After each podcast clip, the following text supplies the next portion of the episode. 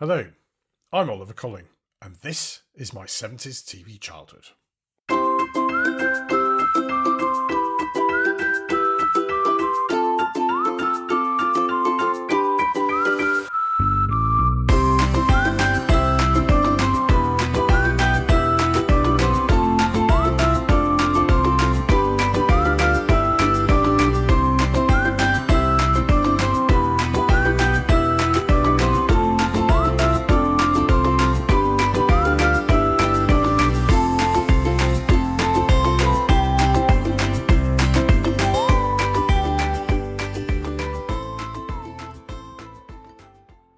Welcome back to My 70s TV Childhood. If you haven't listened to the podcast before, we're a safe space for those who want to look back with affection to growing up as a child in the UK during the 1970s and the key role that television played in our and our families' lives back then. It was a time of change as the UK started to wake up to the fact that we were no longer top dog in the world and that our industrial heritage was in decline.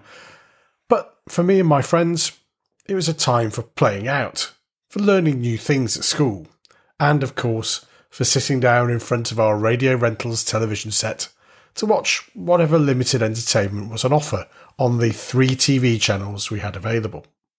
Thank you so much to everyone who's been in touch recently. I can't begin to name you all, but we'll mention a few of the messages I've had. Thanks to Mike in Newcastle, who not only listened to our Likely Lads edition, but listened to it sat outside the school where Ian La Frenais went whilst waiting to pick up his daughter. Mike, and I'm very impressed with this, also lived two streets away from where Bob and Thelma's house was in the series. As I say, I can't begin to say how impressed I am. I was also equally impressed to hear from Chaz in Tasmania, who's been listening to us whilst weeding his in law's garden. I hope we've made the weeding fly by, Chaz.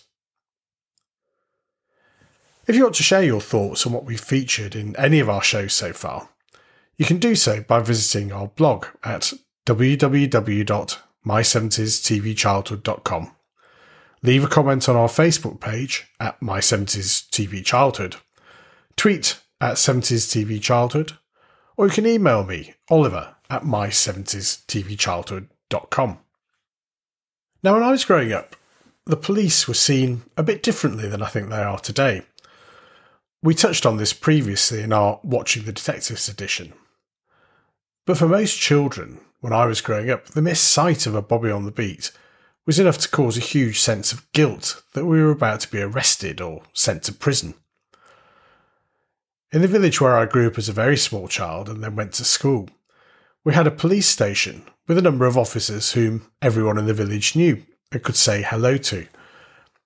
And we also had regular visits at school from what I suppose were the 1970s equivalent of community police officers, although they tended to be either trying to persuade us to join the Tufty Club or showing us horrific public information films, which convinced most of us that if we ever got within touching distance of a railway track, a building site, or a farm, we would almost certainly meet a dramatic and extremely violent death. Our episode, That Was a Public Information Film, looks at this in a bit more detail, but you get the idea. Scaring the life out of small children by showing the various ways they could be killed was a huge government campaign whose results still affect me deeply, even though I'm now aged 55.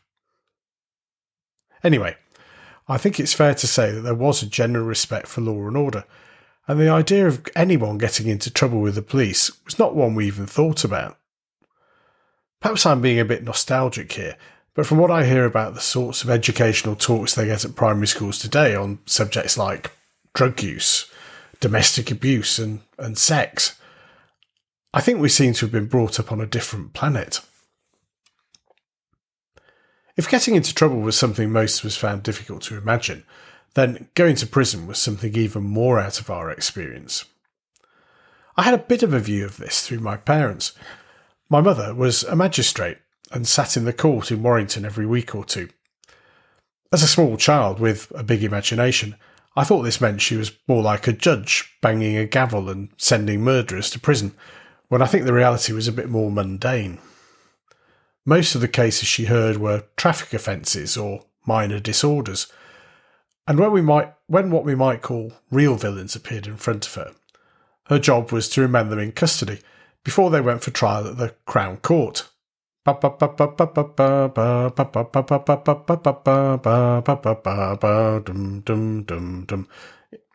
some of you will get that. And when they were remanded, they went to Risley Remand Centre, which was notorious throughout the north of England as being a really terrible place. Actually, I've just remembered and reminded of the time my mother had Stan Boardman, the Scouse comedian, although I use that term rather loosely, up in court on a speeding charge. Boardman didn't attend in person, but sent a letter in his defence, which was read out to the court and said things like Mr. Boardman didn't realise that the speed limit had changed from 50 to 30 and was really sorry that he'd missed that and of course, he needed to drive to do all this wonderful work he does for charity, etc., etc. Um, and at the end of the letter, he'd added, P.S. The Germans have bombed our chippy, which, for those listening who are not familiar with the great man's works, was one of his catchphrases.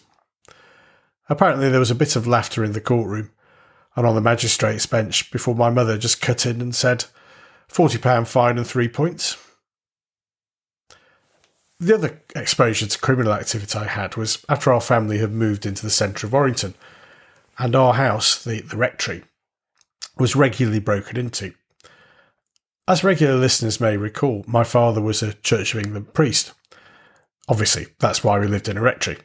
Well, anyway, on one occasion, one of the many burglars uh, turned up at a coffee morning at the rectory, having served some time in prison, and sat amongst the mainly older ladies who were attending looking around quite nonchalantly and declaring to them, I did this place once, you know, which obviously scared the hell out of the old ladies, but was incredibly exciting for an eight year old boy with a big imagination. I digress, as normal. So, so generally, prison was not a nice place, and certainly not one which should be taken lightly. So it was all the more remarkable that Ian La Frenais and Dick Clement chose to set their next sitcom after Whatever Happened to the Likely Lads in a prison.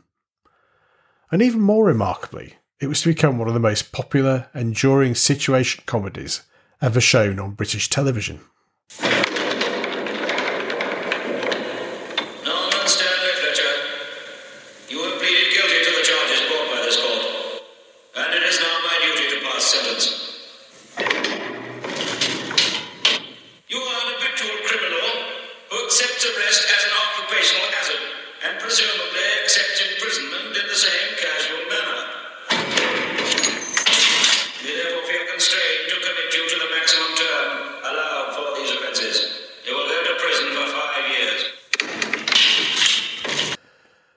The opening sequence to Porridge hit UK TV screens in 1974, following an earlier pilot episode. The clanging shut of the prison doors and the noise of chains and bolts and bars being put into place left us in no doubt that prison was not a good place. Norman Stanley Fletcher, played by Ronnie Barker, an habitual criminal, as the opening sequence said, finds himself back behind bars for another stretch but also finds himself becoming a sort of father like figure to a young convict, Lenny Godber, played by Richard Beckinsale, facing his first experience of prison with a mix of youthful bravado and a realistic fear of what might happen to him. So, why has the show become one of the most loved comedies of all time? I think there are a few reasons, and as in a number of other shows that we've looked at, the whole situation of the situation comedy was key to this. Lots of men, and they were virtually all men in the series, were thrown together in an enclosed environment and had to make the best of it, whether as prisoners trying to get through their sentences with their heads down whilst trying to undermine the prison regime, or equally the prison officers, themselves trapped in this place trying to keep the system going. The writing of Clement and La Frenais was brilliant, as always, but what I think lifted the show even more was the incredible ensemble acting of a very talented cast. Ronnie Barker was, let's face it, brilliant in just about every TV show he was ever in. And the young Richard Beckinsale provided a perfect foil to Barker's prison savvy old lag. From the very first episode, they had a natural empathy and great comic timing, such as when they were first being processed once they'd arrived at the fictional HM prison Slade, somewhere in Cumberland.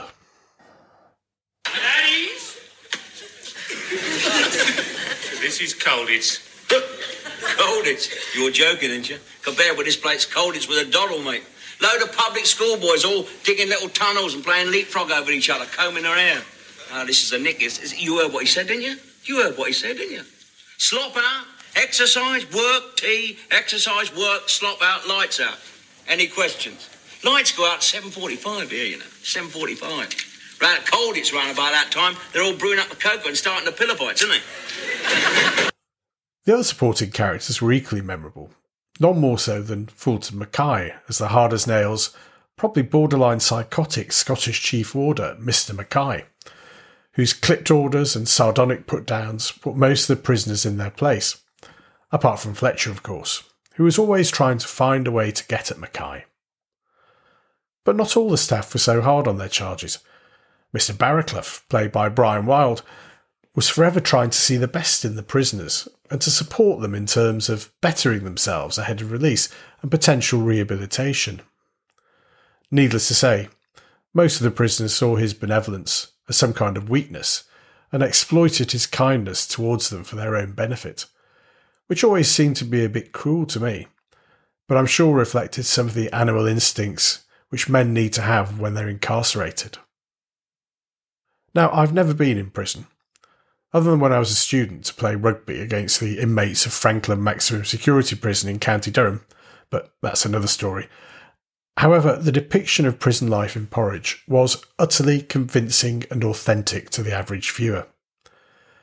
It's also trapped in a moment of time and place, which is another reason why its popularity has endured. The references to unseen events in the outside world only serve to underline the hopelessness of the inmates, away from family and loved ones, lonely, angry, and always on their guard against trouble.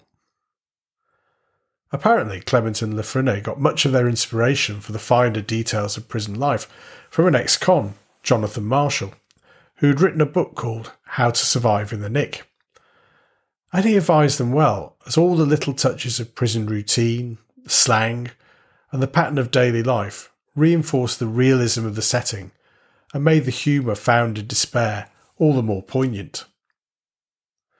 Of course, not all of the reality of prison life could be translated to a prime-time BBC comedy series, so some of the nastier side of prison life remained darkly hinted at but unseen. And there was also the language used. Clearly, the more colourful swear words couldn't be used. So the cast used words like naff as swear words, as in naff off, and nurk as opposed to burk, and of course the famous scrote to describe someone well, he's not very nice. There were only ever 20 episodes of Porridge, and I think they have been pretty much all repeated at regular intervals since they first screened in the mid 1970s. Once again, the supporting cast was so strong that many of those characters who appeared briefly are remembered as though they were in every episode. For example, Mr. Grout, or Grouty, the menacing gangster who appeared to run most activity in the prison and was played brilliantly by Peter Vaughan, only actually appears in three episodes, all of which are very memorable. Similarly, the young David Jason appears as the elderly convict Blanco, again in only three episodes, but was joined by a whole host of great British character actors who moved in and out of the action, including the likes of Brian Glover, Sam Kelly, Christopher Biggins, and Tony Osoba. Now, what were your favourite episodes? Because for me, there are a few which stand out. An early episode is a simple double hander between Fletcher and Godber, locked in their cell at night. The night passes with Godber chatty, missing his fiancée, afraid, and leaning upon the older man for advice. The hardened old lag opens up and shows us a softer side, giving us a taste of what is to come in future episodes. But the whole night also shows us the privations and irritations of prison, the sounds of keys in doors, coughing from another cell, and what happens if your cellmate snores. The almost claustrophobic atmosphere in the locked cell leaps off the screen and really makes the viewer think about the realities of prison. And then, once some rest is finally granted, it's mere moments before the key in the cell door turns and the grind of the repetitive prison day begins again. But it wasn't all quiet reflections and double headers. I particularly remember two of the episodes featuring Old Blanco. In the first, Fletcher's confined to the prison hospital along with Blanco and a nasty con called Norris. Norris has, apparently, previously conned Blanco out of his only possessions, including, I seem to remember, a silver snuff box. Anyway, Norris is about to be released, so Fletcher arranges a trade. Blanco's possessions in return for a treasure map showing where Blanco had buried some loot from a previous crime. Upon his release, Norris goes in search of the treasure, while Blanco and Fletch listen to the radio news the next day.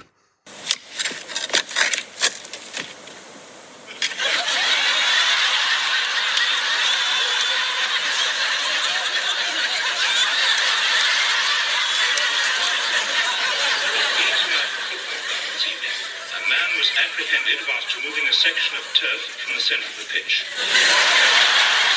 An analytical horticulturalist of no fixed abode. And the other episode which sticks in my memory is the one where Blanco is due to be released on parole, having served decades for a crime he swears he didn't commit.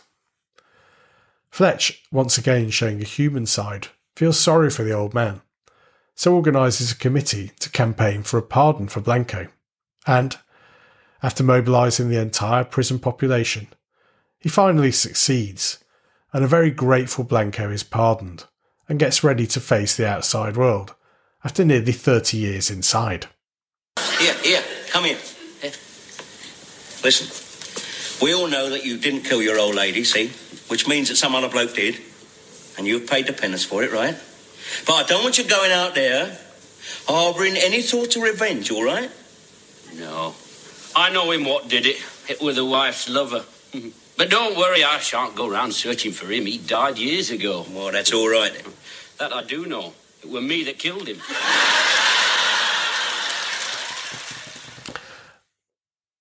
And on top of that, there are so many more I could mention. I'm sure you all have your favourites, like Godber's boxing match, where Mr. Grout tries to fix the result via Fletcher, who hasn't realised that another prison big shot has already bribed Godber to lose. I'm sure you remember what happened as a result. And I also remember uh, one episode that just revolved around a stolen tin of pineapple chunks, sort of highlighting the, the small nature of important things within that prison lifestyle. Like whatever happened to the likely lads, Dick Clement and Ian La Frenais managed to create believable characters, a convincing setting, and brilliant storylines ranging from genuine pathos to real laugh out loud comedy. Genius. In the final episode of Porridge, Fletcher sacrifices his own remission to take the blame for an incident which would have led to Godber losing his parole. In a final father-like gesture, the old lag gives up his own freedom to help the young man who he's nurtured and protected during his first time in prison. And then what? Well, eventually Norman Stanley Fletcher did get released. And so what happened next?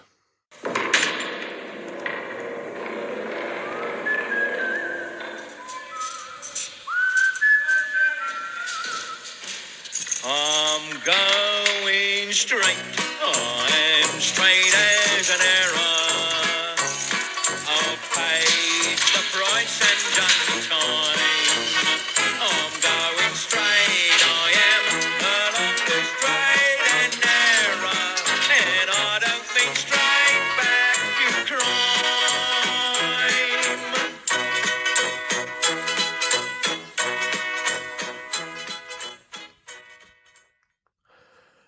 Going Straight originally ran for six episodes between February and April 1978, and other than periodic showings on UK Gold, has hardly been seen on our screens since. The premise was promising enough. Fletcher, released from HMP Slade, tries to get on with his life and is determined to go straight and break the cycle of prison sentences that he has been in for all of his life. So, why has this show been forgotten by so many? I've got a few ideas. Firstly, the whole success of Porridge was down to its limited enclosed stage, as we mentioned earlier. Taking Fletcher and Lenny Godber out of that environment dilutes the power of the intense relationship between the two men in prison.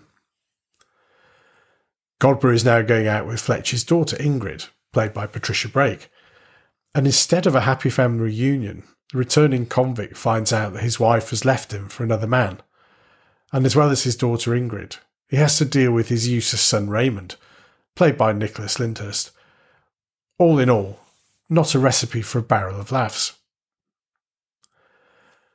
I think that the quality of writing in Going Straight is marvellous, but it is extremely poignant and shows the bullish, cocksure Fletcher of Slade Prison, exposed as a powerless paper tiger of a man, struggling to come to terms with a world which has changed since he's been inside.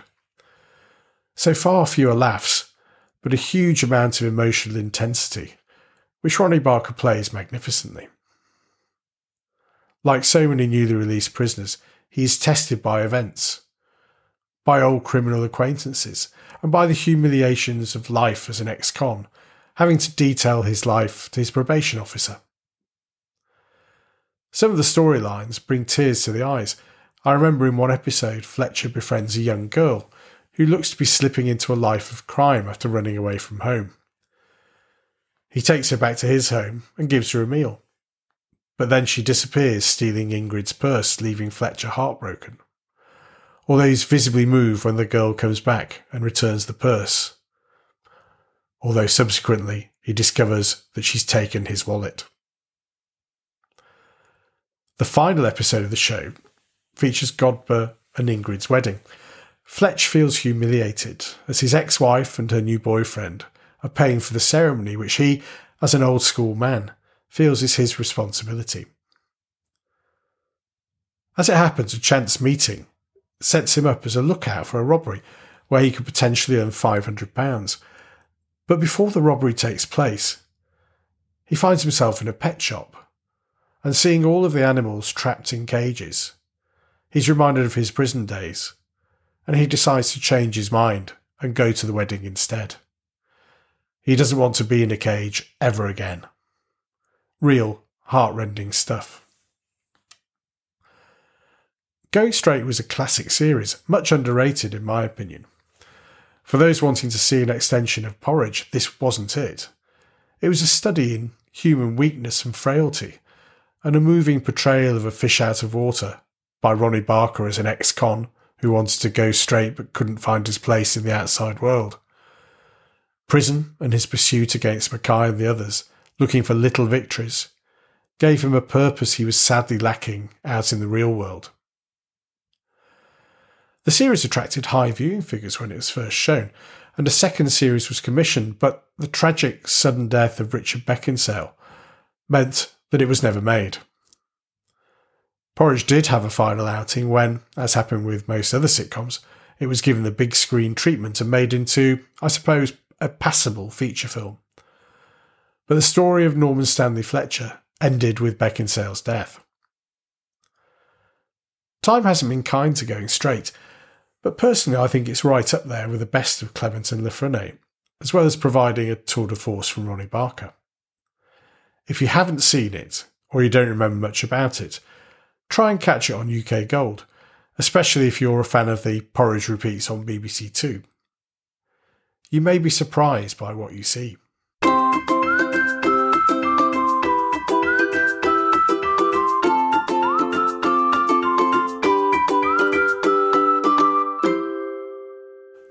That's about all we have time for for this episode.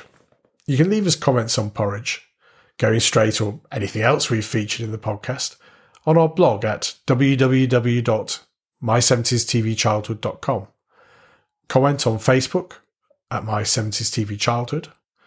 Email me oliver at my 70s TV or you can tweet at 70s TV. Well, take care and join us again soon for more from my 70s TV childhood.